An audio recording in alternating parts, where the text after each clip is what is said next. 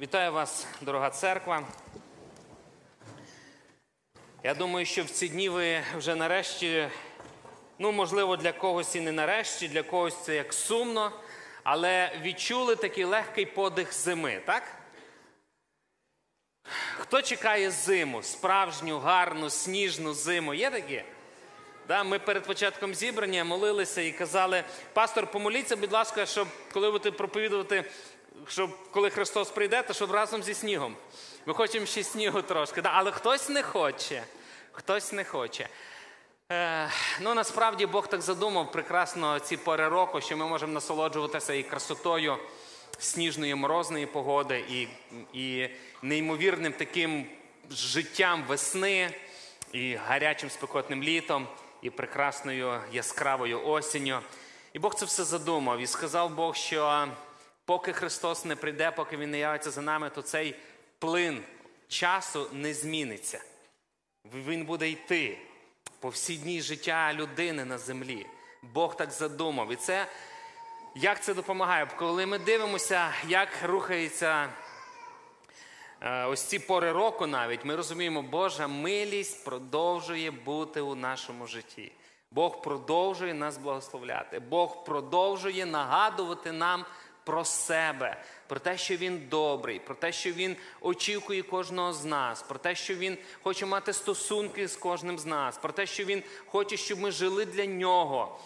Він навіть природу створив так і призначив її хід так, щоб ця природа нагадувала нам про важливість глибоких стосунків з ним. Ми продовжуємо е, роздумувати, і сьогодні це друга проповідь. Продовжуємо роздумувати над такою темою, як гряди Господи.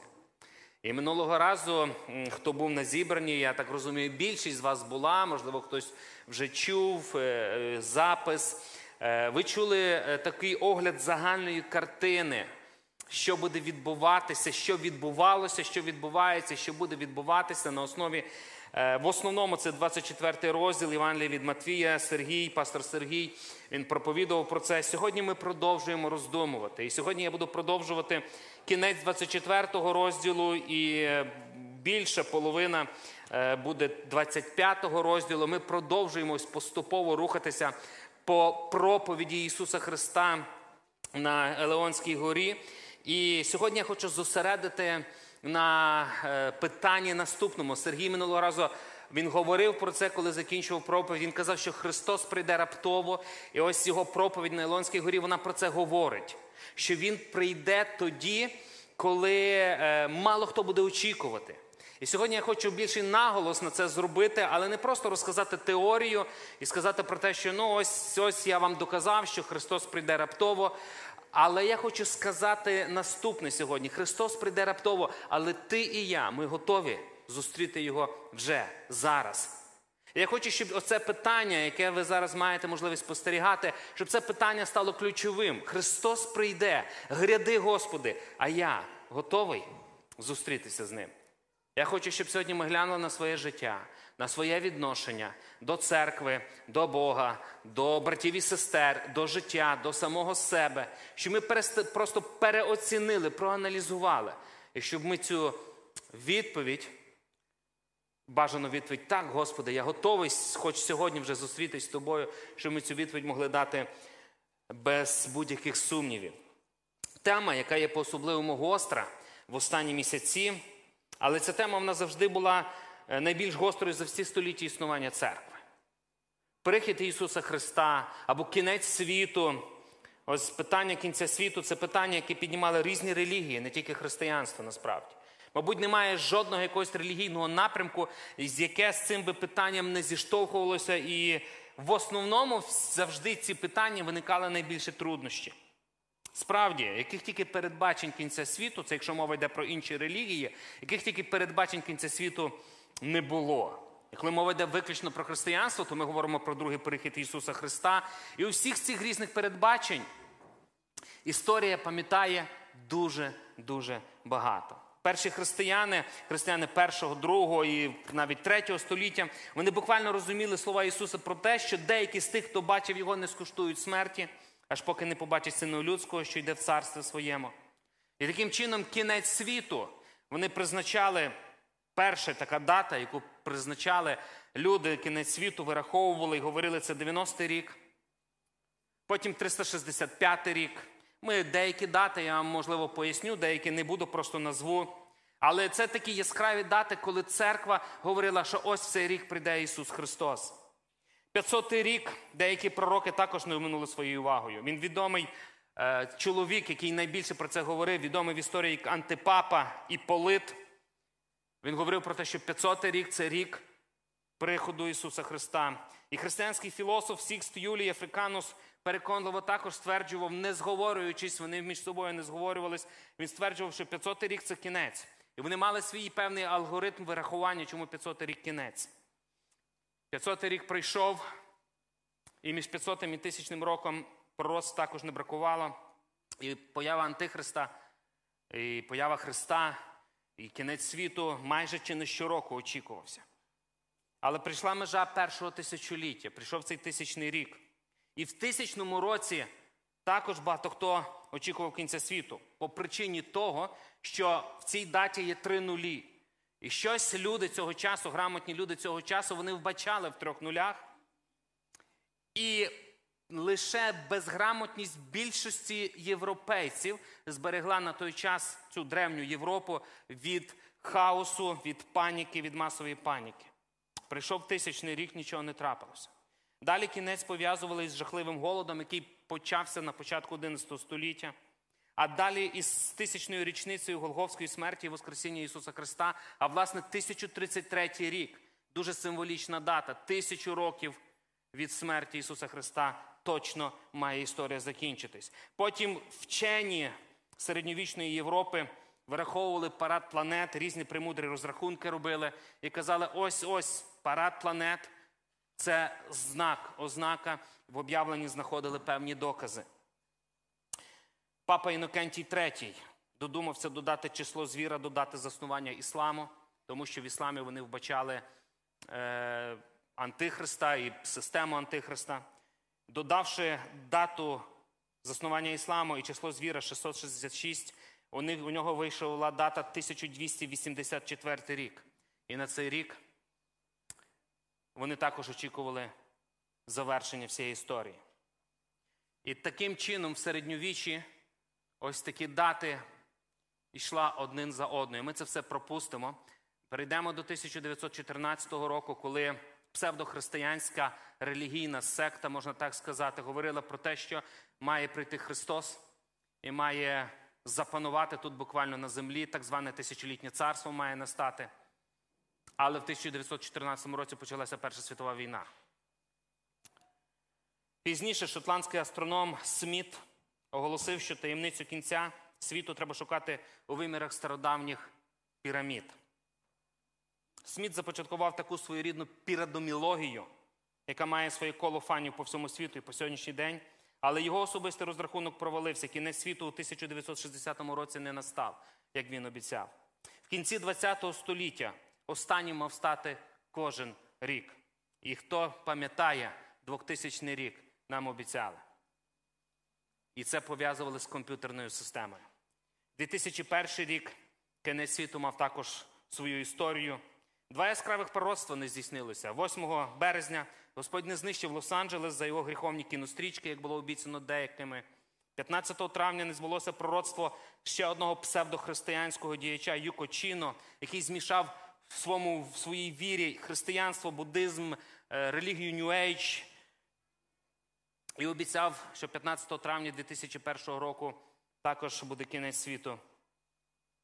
Втім, таких нездійснених пророцтв і по сьогоднішній день є дуже багато з конкретними датами, обіцянками. Трохи більше 10 років тому Томас Чейз пророкував, що Армагеддон відбудеться тоді, коли кількість населення Землі сягне 6 мільярдів і 66 мільйонів, тому що це число звіра. І ось саме це число, воно точно вкаже на прихід Антихриста. На сьогодні ми маємо вже більше 7 мільярдів, а Бог продовжує літо своєї благодаті для того, щоб більше і більше людей спаслося. В історії церкви різні люди в різні епохи пророкували кінець. Це було в середньовіччі, це було і в наші часи. Про кінець світу вже говорили такі, як Елена Уайт, Чарльз Рассел і всі, кому не лінь. І навіть на теренах нашої землі, України, на початку ХХ століття, багато хто з віруючих назначали день приходу Христа, і це було пов'язано з е, приходом до влади комуністичної влади, е, комуністів, в яких вбачали систему Антихриста, тому що це була безбожна влада. До цього дня готувалися по-особливому. Назначили день, назначили місяць, день, і віруючі готувалися по-особливому. Вони роздавали землі. І це історія реальна, які розказували люди, і моя бабуся в тому числі пригадувала і казала так, що вони переживали такі цікаві моменти. Люди роздавали землі, вони просто дарували будинки, свої маєтки, що мали, і в назначений день виходили на високі місця, виходили на пагорби, скирти соломи, щоб бути ближче до неба. І чекали. Не дочекавшись, соромом поверталися назад і отримували насмішки від невіруючих сусідів, і церква принижувалася, церква висміювалася.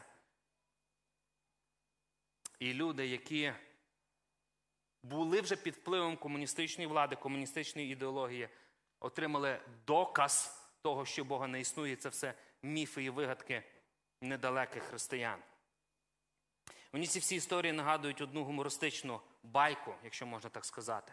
Я думаю, більшість з вас ви чули про пастушка, який пас отару свого села.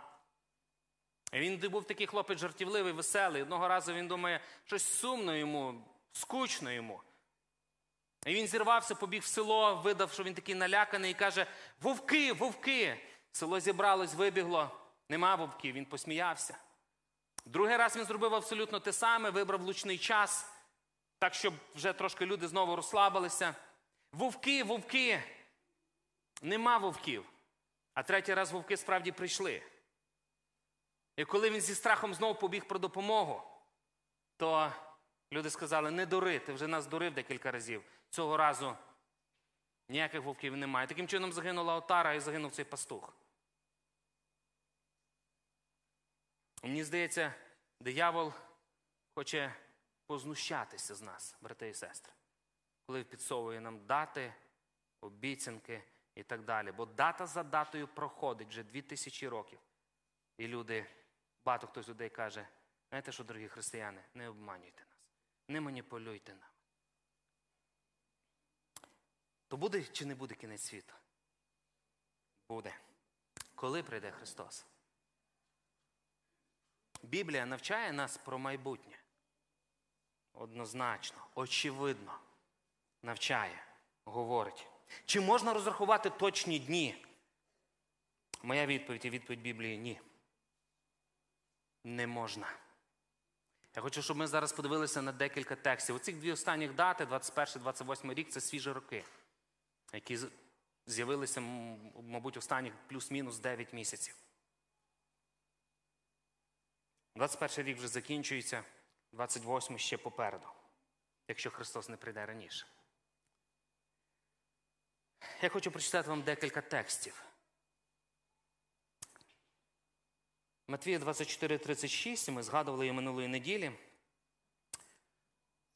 А про день той і годину не знає ніхто, ані ангели небесні, ані син, мається на увазі Ісус Христос, лише сам Отець. Другий текст Матвія 24,42. Тож пильнуйте, бо не знаєте, котрого дня прийде Господь ваш. Матвія 24, 44. Тож будьте готові і ви, бо прийде син людський тієї години, коли ви не думаєте. Ми маємо якісь, да, Настя, маємо дуже серйозні проблеми з презентацією. Ну, слухайте тоді мене уважно. Дивіться, я вам зачитав три тексти, вони знаходяться всі поряд. І після цих текстів це частина проповіді на Олонській горі Ісуса Христа. Три рази він буквально в короткий час стверджує про те, що ніхто не знає, коли буде другий його прихід. Це перше. Друге, те, що він стверджує, слово пильнуйте, будьте готовими. Ніхто не знає, тому в будь-який момент ви повинні, навіть за секунду цього часу, ви повинні бути готовими зустрітися з Ісусом Христом. І після цих текстів Ісус Христос розказав три притчі, три історії. І ми за де, за короткий час ми розглянемо цих три історії, звідки візьмемо хороші, гарні уроки. То що ж нам потрібно робити ось в світлі таких справ? Оці тексти, які я вам прочитав, ці тексти переважать 100-500 математичних різних доказів, формул і так далі. Ніяка арифметика тут не поможе з низки різних причин. Хто б якби не вираховував би і формули не приводив би. І чому? Простий приклад. Послухайте, простий приклад. Всі знаєте фразу з Біблії, і це записано 2 Петра 3,8. Нехай же одне це не буде заховане від вас улюблені, що в Господа один день, немов тисяча років, а тисяча років, немов один день. Всі знаєте цю фразу. Один день це тисяча років, тисяча років це один день. Да? Для Бога. І послухайте, я вам скажу стосовно цієї фрази: це не математика. Якщо хтось хоче порахувати, сказати, от бачите, є формула в Біблії, давайте будемо рахувати. Так я вам хочу сказати: Петро не математик, він рибак. Він не займався математикою. Він займався як рибак, а потім ловець людей, як учень Ісуса Христа, як служитель і пресвітер церкви. Він займався богослів'ям, а не математикою. Тому це не математика, це богослів'я. І знаєте, що це означає? Петро говорить не про формулу, по якій треба рахувати нам дні, роки, століття і тисячоліття, коли прийде Христос. А Петро говорить про позачасовість Бога. Петро говорить, що наш Бог не в часі, як ми, він поза часом. І тому для нього мить одна, один день це мить, і тисячу років це мить. Тому що наш Бог вічний, він не має початку і він не має закінчення. Він не є молодим, зрілим, старим, тут прийшла пора вмирати. Наш Бог поза часом, вічний, безмежний. Для Бога мить це вічність, а вічність це мить. Він творить часу і він поза часом. І дуже часто говорить, шість днів творіння це шість тисяч років. Це дуже сумнівна формула, тому що виглядає так, що ми вже живемо, ну вже пережили всю історію, якщо користуватися цією формулою. Петро так не застосовував цю ідею. Він говорив про неймовірну рису Бога, вічність і незалежність від плину часу. Саме по тій причині, дорогі мої, я стверджую, що будь-яке вирахування, особливо коли йде мова про останній час, воно можете вважати це як пророцтво, але воно приречене на провал. Це показує історія церкви, це показує Слово Боже.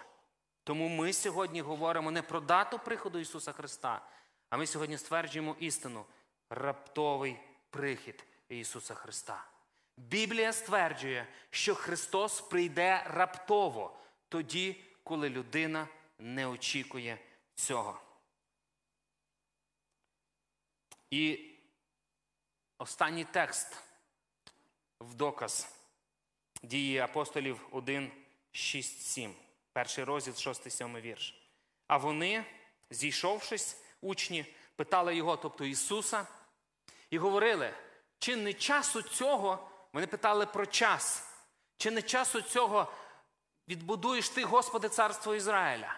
А він їм відказав: то не ваша справа знати час та добу, що отець поклав у владі своїй.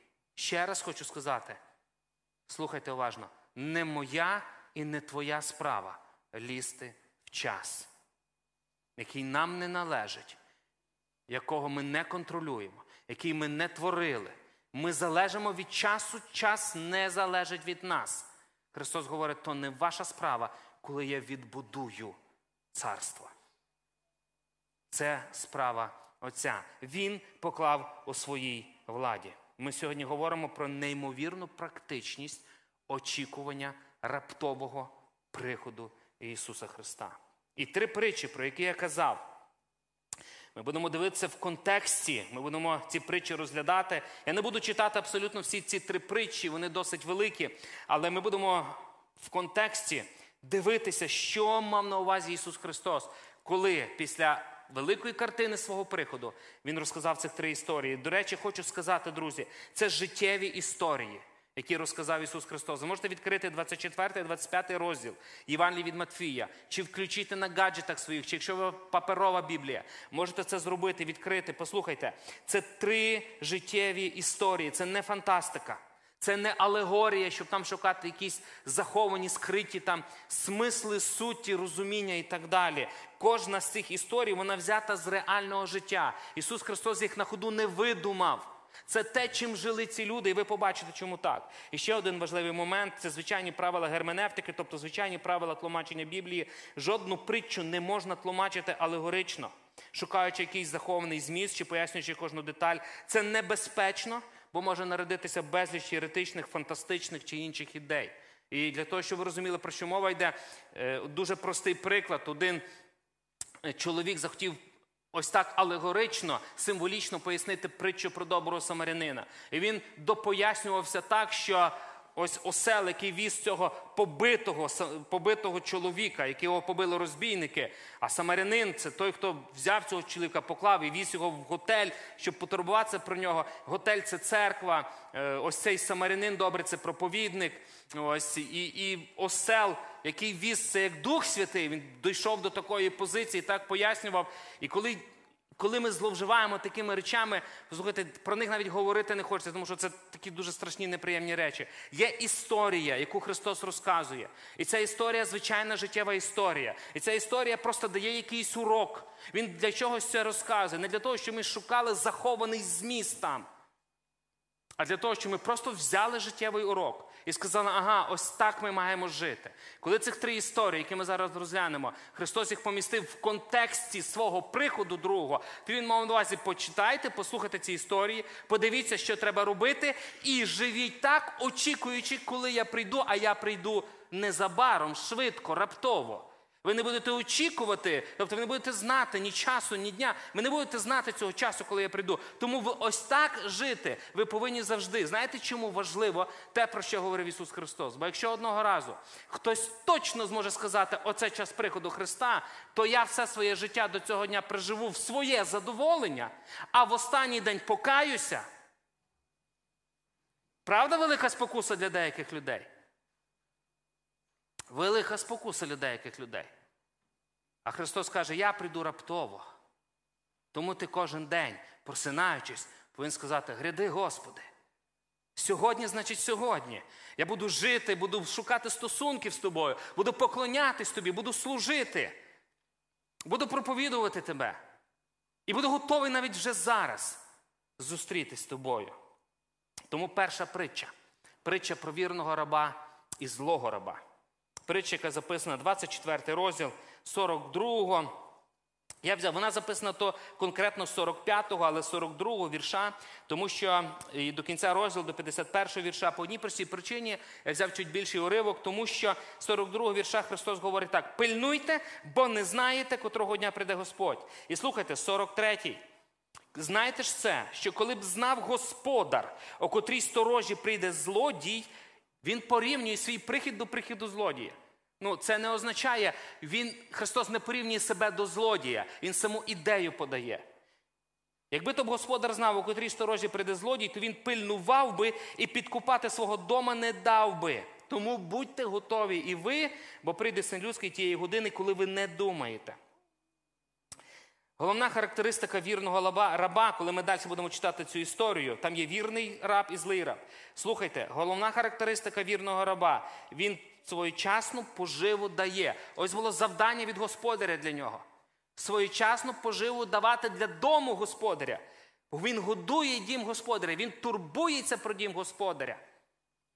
Це це історія, яка траплялась досить часто. Ішов пан, який мав маєток, мав рабів, він ішов десь по своїх справах, і він брав раба, якому довіряв, і каже: Тепер ти турбуєшся про мій дім.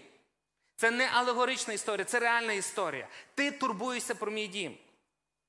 Послухайте, ця історія вона говорить дуже прості речі. Очікуючи Христа, ми повинні піклуватися один про одного.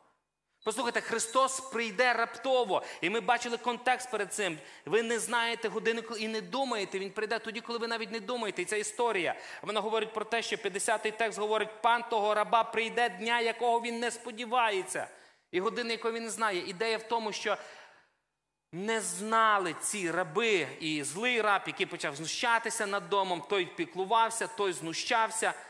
І пан прийшов неочікувано. Ніхто не думав, що він от вже зараз прийде. І він прийшов, але той був готовий зустріти свого пана, а той ні. І послухайте, якщо ми хочемо бути готові зустріти Ісуса Христа, навіть вже сьогодні піклуйтеся про дім свого Господаря. Очікуючи Христа, ми повинні піклуватися один про одного. Це не є щось містично, духовно таке велике. В цьому є вірність християнина. Очікуючи Христа, будьте вірними. В цьому є мудрість, очікуючи Христа, будьте мудрими. В цьому є працелюбність для Бога, в цьому є постійність, в цьому є терпеливість. Ось якими ми кожного дня повинні бути як вірні раби нашого Бога. І це практичний результат. Якщо день і час приходу Христа невідомий нікому, окрім Бога, то все моє життя повинно бути постійним приготуванням до цього приходу. В такому випадку мої падіння, мої терпимі мною ж гріхи, вони мають значення. Бо якщо я знаю, що ось за тиждень прийде Ісус Христос, то я думаю, ну окей, в мене ще два дні є покохатися в своїх гріхах. Але послухайте, якщо Христос може вже сьогодні прийти і забрати, чи Він прийде до вас, чи Він візьме себе до себе вас, то мої терпимі гріхи, про які ми хочемо замовчити і так далі, вони мають значення, ще й негативне значення. Нам дуже необхідно кожен день починати з глибокої залежності від нашого пана, від нашого Господара.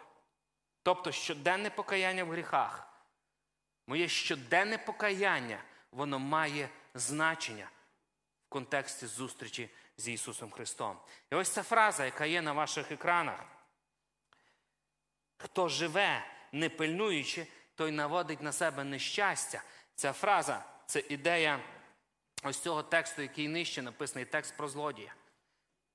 Господар, який живе і не пильнує, і не думає, він накличе нещастя на свій дім і на свій маєток. Хто живе, не пильнуючи за собою, в контексті приходу Ісуса Христа можете накликати на себе нещастя. Послухайте, злодій, він не посилає лист з вказівками, в який рік, в який місяць, в який день, в яку годину він відвідає вашу домівку з цілю пограбувати. Ви бачили коли-небудь таких злодіїв? Вам приходить телеграмі розписані і навіть маршрут його, як це буде відбуватися. І з проханням відключіть, будь ласка, сигналізацію і відеокамеру. Злодій не робить такого. Раптовість це головна зброя в цій брудній справі для таких людей. І вони готують свою справу для того, щоб ти міг заснути, ти міг розслабитися, щоб ти не очікував. І він вибирає цей час самий-самий-самий зручний для нього. Тому господар повинен бути завжди готовим. Послухайте, дорогі мої, ми повинні бути завжди готовими. Вчора, сьогодні, завтра ми маємо бути готовими. Щоб правильно зрозуміти цю ідею, ми повинні дуже чітко усвідомити, що християнська готовність до зустрічі з Христом це не жахливе очікування в страху. Наша готовність означає, є, є це одночасно і очікування майбутньої слави, і очікування майбутньої радості. Друге, те, що я хочу з цієї притчі взяти цю ідею з контексту, хто стверджує, що часу ще багато, той пожне біду. Ще один дуже важливий момент. Це стосувалося і перших християн. Це стосувалося християн середньовіччя. Це стосується і нас, християн 21 століття. Хто стверджує, що має ще дуже багато часу, може пожати біду. Раб, оцей раб, невірний раб, про якого написано, що він зачав, зачне бити товаришів своїх, їсти і пити з п'яницями. Оце раб, який казав, не скоро мій пан прийде. Раб із задоволенням помилявся, думаючи, що у нього буде достатньо часу, щоб привести все в порядок до приходу свого господаря. Може, цей раб і дату собі вирахував. Він подумав, ага, він пішов десь там в якусь Аравію, ага, місяць туди, місяць там буде займатися своїми справами, і місяць в мене є три місяці. А господар вернувся через два. Вернувся швидше, ніж той розраховував. і виявився не готовим. І він думав, що в нього є достатньо часу, щоб привести в порядок все до приходу свого господаря, і не встиг. Дорогі мої, якщо ви думаєте, захоплюючись цифрами, вирахунками, думаєте, а ще є трошки часу, можете не встигнути. Готуйтеся вже зараз зустріти Ісуса Христа.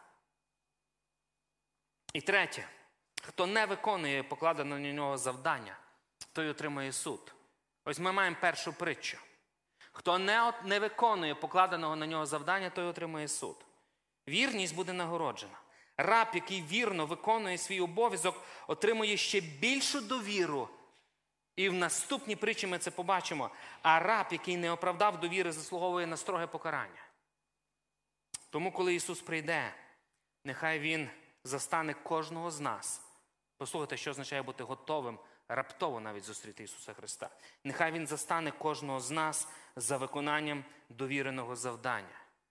Будувати Його церкву, поширювати Його царство, проповідувати про Його славу практичним життям, словами, вчинками на роботі, в церкві, на відпочинку, в сім'ї, в навчанні, де ви знаходитесь, ви маєте поширювати Його славу, маєте турбуватися про Його дім. Це вірність. І це перший великий такий камінь, великий крок в готовності вашій зустріти Христа, хоч вже. Друга притча. Я поміняю місцями. Притчу про таланти поставлю другою, а притчу про мудрих і нерозумних дів поставлю третьою. І це ніякого богословського значення немає. Просто я би хотів би закінчити притчею про мудрих і нерозумних дів, і ви зрозумієте чому. Другу я хочу розглянути притчу про таланти. Це Матвія 25 розділ з 14 по 29 вірш.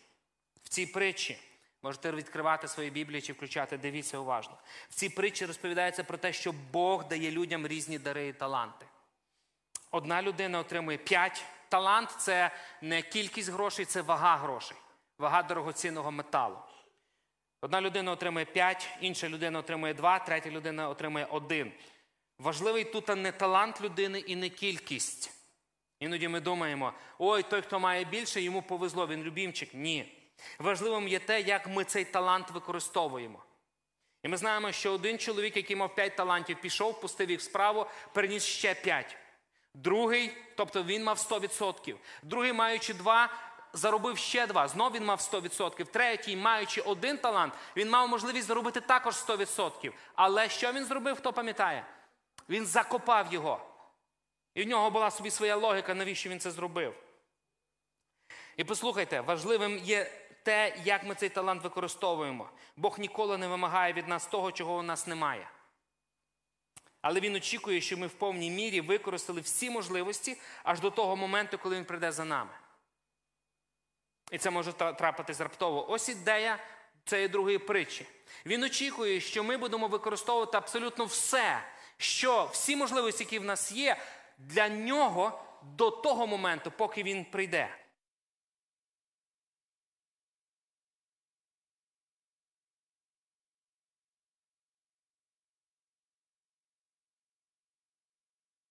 використати його для служіння Богу. А також ця історія вона показує, що нагородою за якісне служіння є ще більше служіння.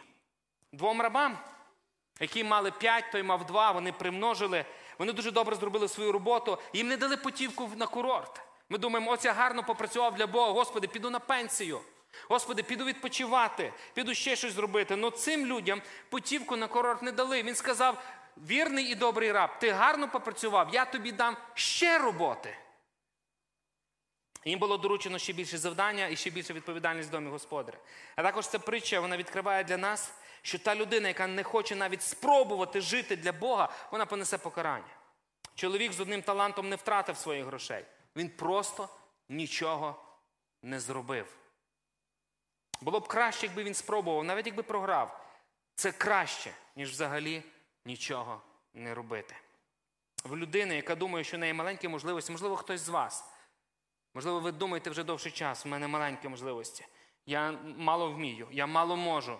Ну тут от виходять такі співають, проповідують, ведуть, вони все можуть, не все виходить. А я що? Я нічого не можу. Хтось там розказує, як він там евангелізує на роботі, там в парку, по вулиці. Тетя Таня може розказати в маршрутках там мир роздає. Да? Я Думаю, багато хто з вас чув, що тетя Таня роздає мир. А хтось, можливо, сидить думає, каже, я так не вмію, я так не можу, я нічого не можу, я не буду робити нічого для Бога. І все.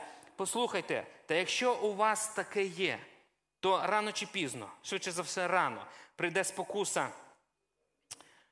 І ви подумаєте, в мене такий маленький талант, я так мало з ним можу щось зробити, та немає змісту навіть пробувати, буду жити для себе.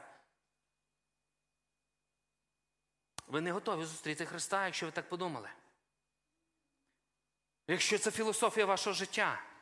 Ви не готові зустріти Ісуса Христа. Тому що ця притча не говорить про посвяту служіння. Ця притча не говорить, що треба багато служити. Ця притча говорить про те, що те, що маєш використати для Бога, оце і є твоя готовність зустріти Ісуса Христа.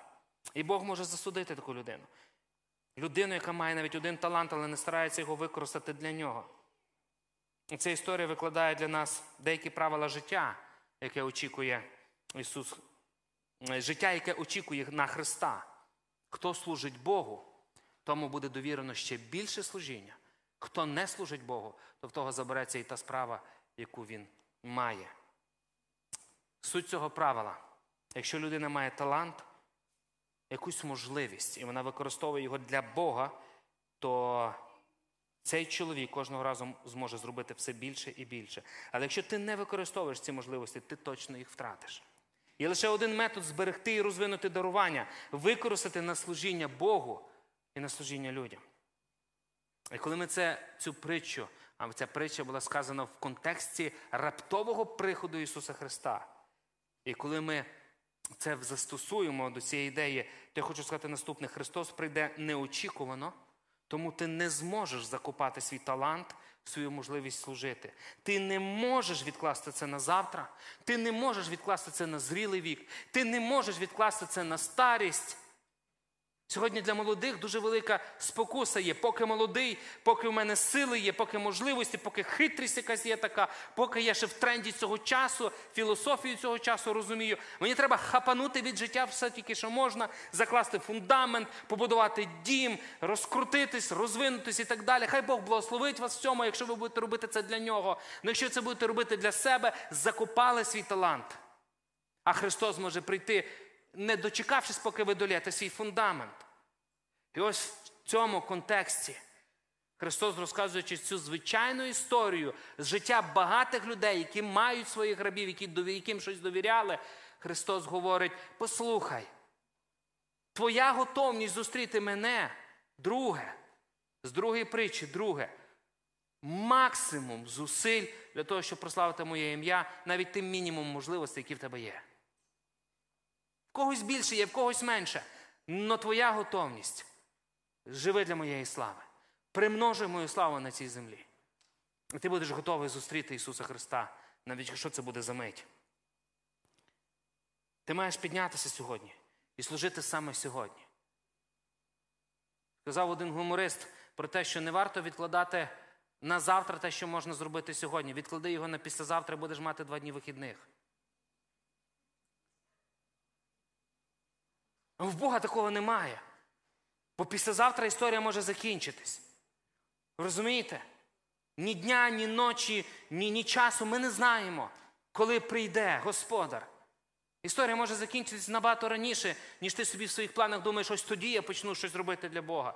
Ти сьогодні маєш розпочати. Поки ще є час, поки дає Бог літо свого змилування. Ти сьогодні маєш почати. Чи готовий ти зустріти його? Подивись на своє життя. І як ти використовуєш те, що Бог тобі дав. І третя історія. Притча про мудрих і нерозумних дів. Ви розумієте, що перша і друга притча, вони запевняють нас, що Господар прийде неочікувано, раптово.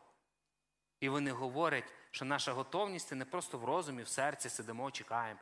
Наша готовність з його зустріти це активне служіння, активні стосунки, активне життя слави. Слава для нашого Бога. Третя історія, вона як, як докладає цю глибу, як, як, як ще більш більше стверджує нас ці ідеї.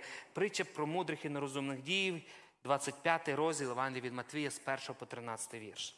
І послухайте уважно, як і дві попередніх історії, це повністю реальна історія про те, як відбувається весільне свято в євреїв. Я вам хочу зараз прочитати записи одного мандрівника в 20 столітті Олександр Фіндлі.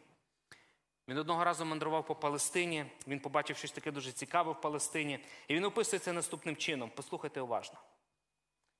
Коли ми наближалися до воріт Галілейського міста, я побачив 10 гарно одягнутих дівчат. Христос 2000 років тому говорив про 5 і 5, про 10 дівчат в 20 столітті. Абсолютно те саме відбувається. Я побачив 10 гарно одягнутих дівчат, що грали на музичних інструментах і танцювали перед нашим автомобілем. На моє запитання, що вони роблять, перекладач сказав мені, що вони складають компанію нареченій в очікуванні нареченого. І коли я запитав, чи можна подивитися на сам шлюб, то мені відповіли: ну, можливо, він буде сьогодні вечором, або завтра вечором, або через два тижні. Ну ніхто точно не знає цього. Потім мені пояснили, що наречений приходить раптово, неочікувано, іноді, навіть серед ночі. Але потрібно на це звернути увагу. Наречений повинен послати перед собою людина, яка буде вигукувати. Дивіться, наречений йде. Але це може бути в будь-який час. І тому всі повинні були бути в будь-який час готовими вийти на вулицю, щоб зустріти його, навіть якщо це буде в саме незручний час. Важливо також відмітити, що з темрявою ніхто не може вийти на вулицю без запаленого світильника. Така традиція. Також, коли наречений прибув до нареченої, то двері за ним закривалися, а ті, хто запізнився, не мав можливості вже зайти. Ми бачимо практично слово в слово спостереження мандрівника ХХ століття тієї історії, про яку розказав Ісус Христос. Христос не видумав цю історію. Це не була якась символічна, алегорична історія. Це була історія, реальна практична історія з життя євреїв 2000-ї давності. Ось і вся драма цієї притчі Ісуса Христа, яка повторилася в 20 столітті, мабуть, неодноразово. І послухайте, з цієї історії декілька думок. Якщо ми вже зрозуміли з двох попередніх історій, що Христос прийде неочікувано, раптово, в будь-який момент, що нам не можна жити розслаблено, нам не можна казати, та ще, як казав мені один чоловік не так давно, казав, каже, ні, Христос ще не скоро прийде, бо ще там ряд пророс має збутися і так далі. І це може зіграти злий жарт з нами. І ми вияснили, що Христос прийде раптово. І ми маємо бути готові зустріти його в будь-який момент. То я хочу сказати дві речі з цієї історії. Перше, послухайте уважно, деякі речі неможливо зробити в останню хвилину. Притча про п'ять розумних і нерозумних дів. Знаєте, в чому була нерозумність дів? Вони були не готові зустріти жениха. І вони захотіли в останню хвилину вирішити цю проблемку. Давайте ми вас купимо масло, щоб запалити ці світильники, бо в темряву, пам'ятаєте, я казав, в темряву така традиція. На нічну вулицю виходять з запаленими світильниками, щоб всі бачили, що, їх, що жениха зустрічають. А в них світильники не горять. Вони не готові. Дай позичте нам, побігли на ринок купляти. І вони думали, що вони в останню хвилину встигнуть зустріти жениха так, як положено. Деякі речі неможливо зробити в останню хвилину. Я хочу, щоб ви зараз це запам'ятали. Пізно готуватися до екзамену, коли прийшла пора заходити в кабінет до викладача. І коли Христос, як блискавка, з'явиться, нам прийдеться зайти в кабінет до викладача, до екзаменатора нашого. Пізно вже готуватися. Вже що є, то є, правда? А якщо це зараз відбудеться? За секунду, за дві, за хвилину, за годину, до вечора. Тому сьогодні, вже зараз, повинна бути наша готовність. Пізно людині набувати майстерність чи вміння, коли вже стоїть завдання і його вже треба здати. Не варто надто довго займатися різними тимчасовими справами, бо не вистачить часу, щоб підготуватися до зустрічі з Христом. Друга думка. Є такі речі або деякі речі неможливо взяти в інших. Ну не вийшло у них масла взяти в своїх подруг. Що ж це за подруги такі, да? хтось скаже. Деякі речі неможливо взяти в інші. Ви можете взяти позику там, в тисячу гривень, в 10 тисяч гривень. Можете взяти, да, там, як сестри живуть там, і так далі. Можете плаття один в одного взяти. Ще там щось там позичить і так далі. Послухайте, але оці нерозумні діви, які не підготували себе до зустрічі з Христом, вони не змогли отримати в борг оливи, коли їм вона терміново знадобилася. Ми не можемо позичити стосунки з Богом. Ви живете двох разом, у вас сім'я, хтось віруючий, хтось ну, так собі не зрозуміло, що ніби да, ніби ні. У когось є стосунки з Богом, а хтось якось так перебивається. Послухай, ти не позичиш своїх стосунків йому, а він в тебе їх не може взяти. Є деякі речі, які ти не зможеш, тобі не зможе хтось їх дати.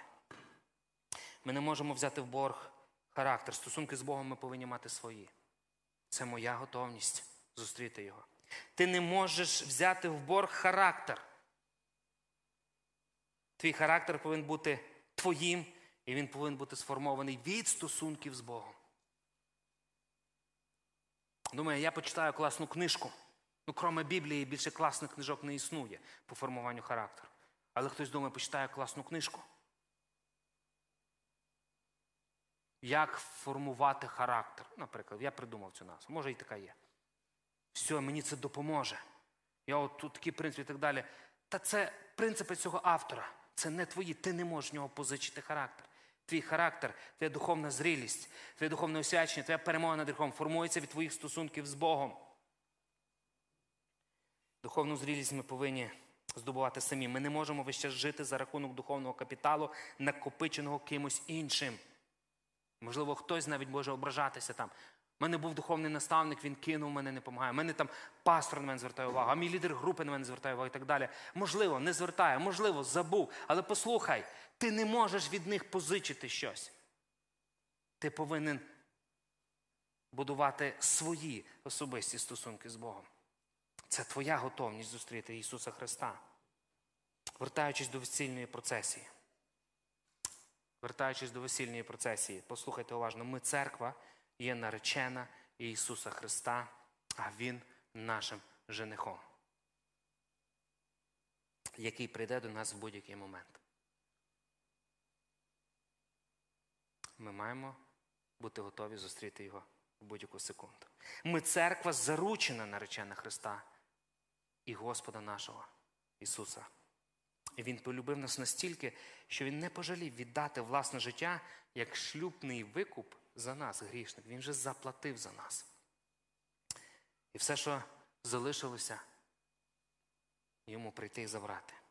Послухайте, маючи ось такий завдаток чи таку запоруку, таке свідоцтво Його любові, ми живемо, повинні жити, я скажу так, ми повинні жити в постійному очікуванні Його повернення, щоб разом з ним відправитися в дім Небесного Отця.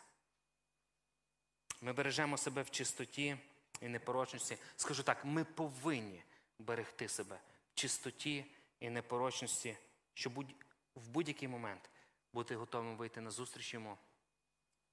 Коли, як Слово Боже говорить, і це записано в 1 Солонян, 4 розділ, 16 текст до 5 тексту, 2 розділ, коли сам Бог Господь із наказом при голосі Архангела та при Божій сурмі зійде із неба і перше воскреснуть вмерлі в Христі. Потім ми, що живемо і зосталися, будемо схоплені разом із ними на хмарах на зустріч Господню на повітрі. І так завсіди будемо з Господом. Отож, потішайте один одного цими словами. Якими словами? Що ми будемо з Господом, якщо ми вірні йому. А про часи та про пори, брати і сестри, не потрібно писати до вас. Чого? Бо ви прекрасно знаєте, що прийде День Господній, так як злодій вночі.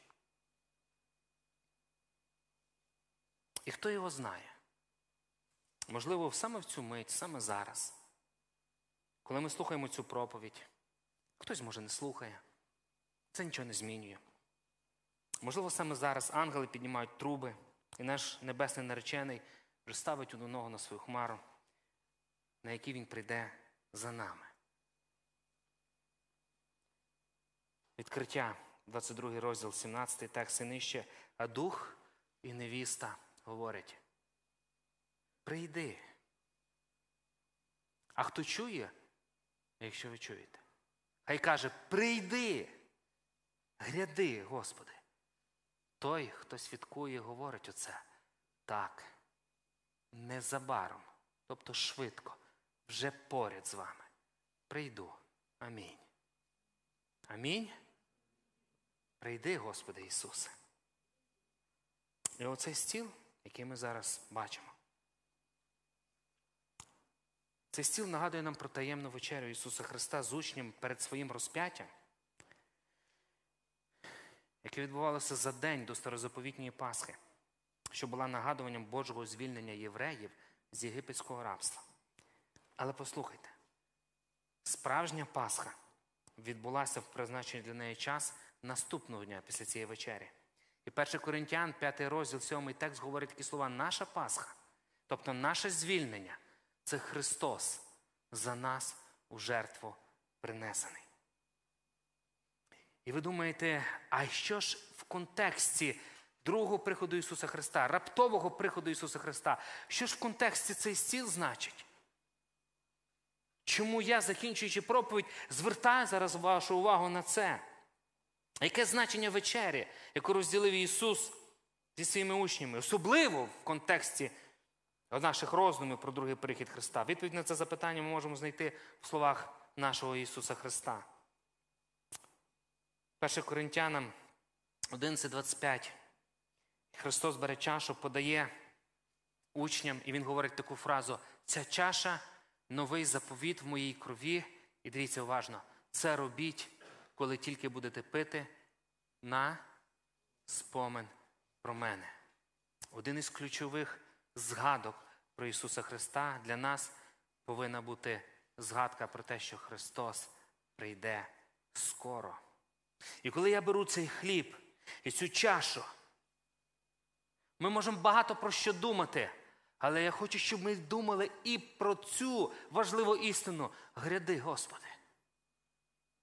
Я поєднуюся з тобою, я поєднаний вже з тобою. І це символ мого поєднання. Гряди, Господи. Я пам'ятаю Тебе. Я бажаю цієї зустрічі з тобою. Ця вечеря, яку робив Ісус Христос із учнями своїми, і те, що ми хочемо повторити кожного місяця, повторюємо, пробуємо повторити, це заручене. А нас чекає весілля. А між зарученими і весіллям, згідно цієї історії про п'ять нерозумних і п'ять розумних дів, ми що маємо робити? Бути готовими зустріти Його. Ми сьогодні нагадуємо про те, що ми заручені з Ісусом Христом, і ми очікуємо весілля. Наречений прийде. Можливо, вже сьогодні. Можливо, опівночі, як ця історія говорить. Ми почуємо засурмить. Я, Господи, хочу пам'ятати про це, не, не забувати, щоб проблеми цього життя, хвороби цього життя, борги, гроші, те, друге, третє, там ще там щось, якісь там, не знаю, наші мрії ті земні і так далі, щоб вони, Господи, не забрали від мене головного. Господи, я хочу навіть вже, я готовий навіть вже зустрітись з тобою, коли я беру хліб із плоду виноградного, я беру, Господи, і кажу: гряди, Господи, я як Твоя наречена. Чекаю, мій світильник горить, бо я готовий. Моя вірність, ти бачиш її. Моя терпеливість, ти бачиш мені. Моє служіння, ти бачиш. Всі можливості, які ти мені дав. Я готовий, я працюю в домі Твого, ти мій господар. Я турбуюся про дім твій, як вірний раб. Я служу для тебе, як той раб, який примножує ці таланти. Гряди, Господи, і я нагадую собі, я заручений з тобою. Я чекаю весілля. Я чекаю цієї зустрічі. Викуп, дорогоцінний викуп, вже заплачений за нас. Там, на Голговському хресті. Залишилося нареченому нашому прийти і зробити останній підпис. Все заплачено і наречений. Наш Ісус запевняє нас, свою наречену. Івана 14, 2, 4. Багато осель у домі мого Отця. Він іде вже за нами. І він каже, багато осель в домі мого Отця. А коли б то не так, то сказав би я вам, що йду приготувати місце для вас. А коли відійду, приготую вам місце, я знову прийду і заберу вас до себе, щоб де я були і ви. А куди йду, дорога, ви знаєте. Ця обітниця сьогодні для нас реальна. Він має місце для нас, як для своєї нареченої дружини, для того, хто тримає вірність, він має там місце. Чи готові ми зустріти його? Ми запитуємо, коли, Господи, коли?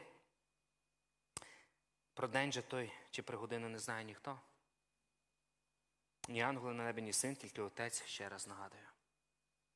Але це може бути вже, а може бути ще пізніше.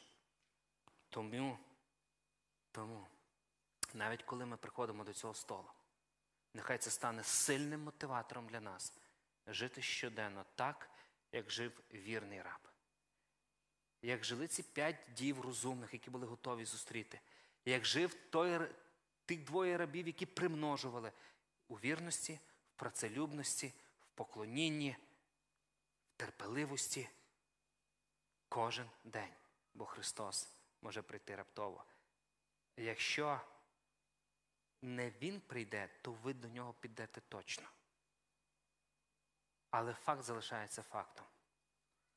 Сьогодні в обід ми ближче до зустрічі з нашим Богом, ніж були зранку. А якщо Бог дасть часу до вечора, то сьогодні вечором ми будемо ще ближче до зустрічі з нашим Богом, ніж ми сьогодні зараз, цей обід. Тому нехай ваше життя буде життя яскравого свідоцтва, вашої любові, вашої готовності зустрітися з Ісусом Христом. Амінь. Христос прийде незабаром.